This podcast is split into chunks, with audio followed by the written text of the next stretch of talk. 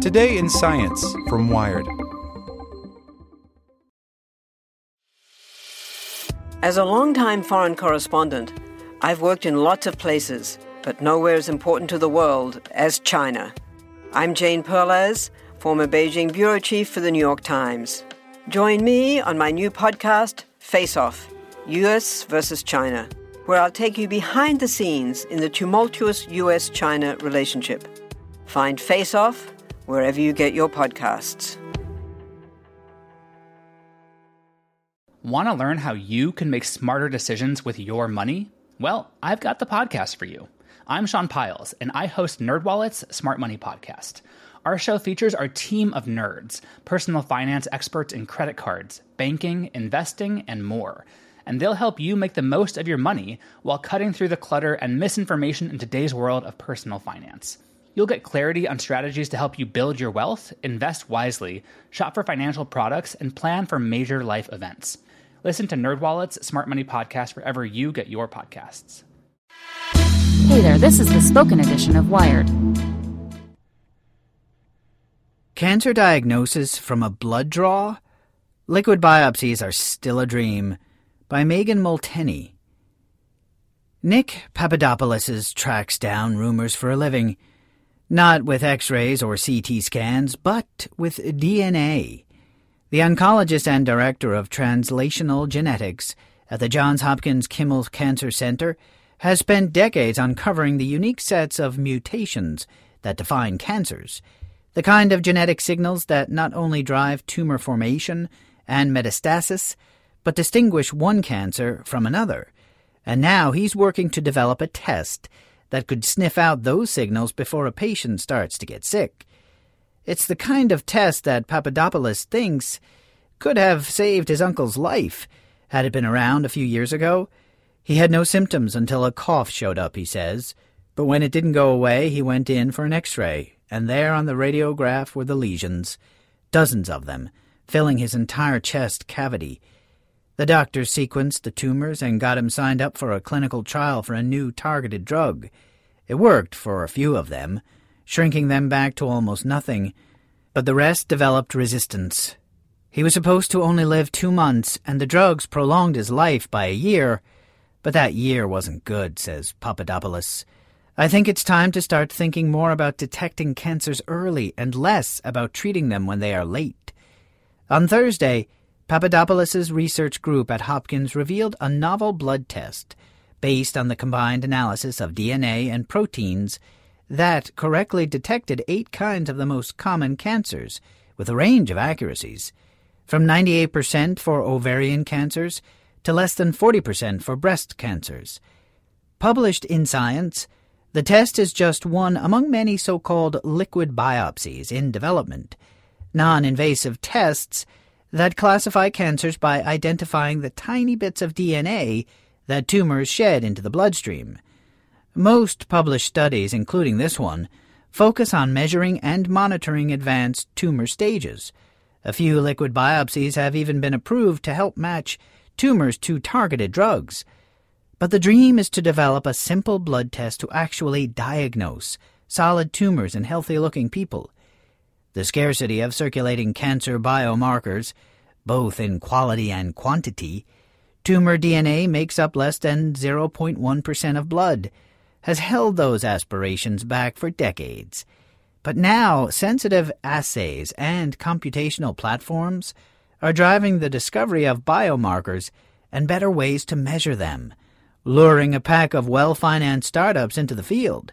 In 2016, for example, the world's largest sequencing company, San Diego based Illumina, spun out a new company called Grail its mission is described as detecting cancer early when it can be cured.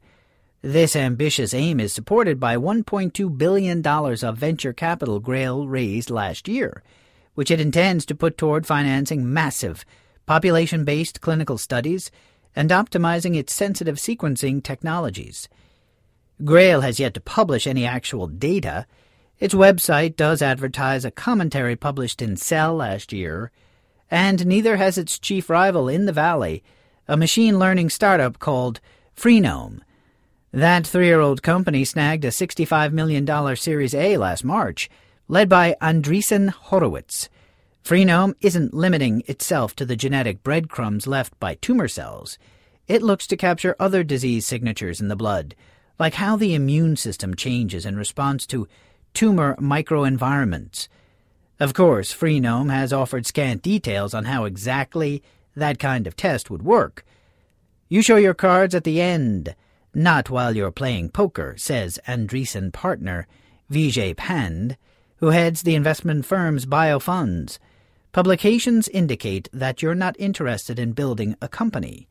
That said, he does expect Freenome to publish in a peer-reviewed journal ahead of its first foray into the market. When that could be, though, is anyone's guess. To evaluate any of these blood screens, thousands of patients will have to get tested and then researchers will have to wait for some of them to actually get cancer. That's the only way to determine not only their predictive power, but also whether they lead to improved patient outcomes. The non invasive screening tests available today mammography for breast cancer, a protein measuring test for prostate cancer are rife with their own issues. Incorrect diagnoses waste time and money on treatments and burden patients with unnecessary anxiety. The liquid biopsy is likely to be beset by the same kinds of controversy, says Jeff Oxnard, a thoracic oncologist at the Dana Farber Cancer Institute and a professor at Harvard Medical School. He routinely uses a single gene liquid biopsy developed at Dana Farber to figure out which drugs represent the best options for his lung cancer patients. But will early detection versions one day be part of routine doctors' visits?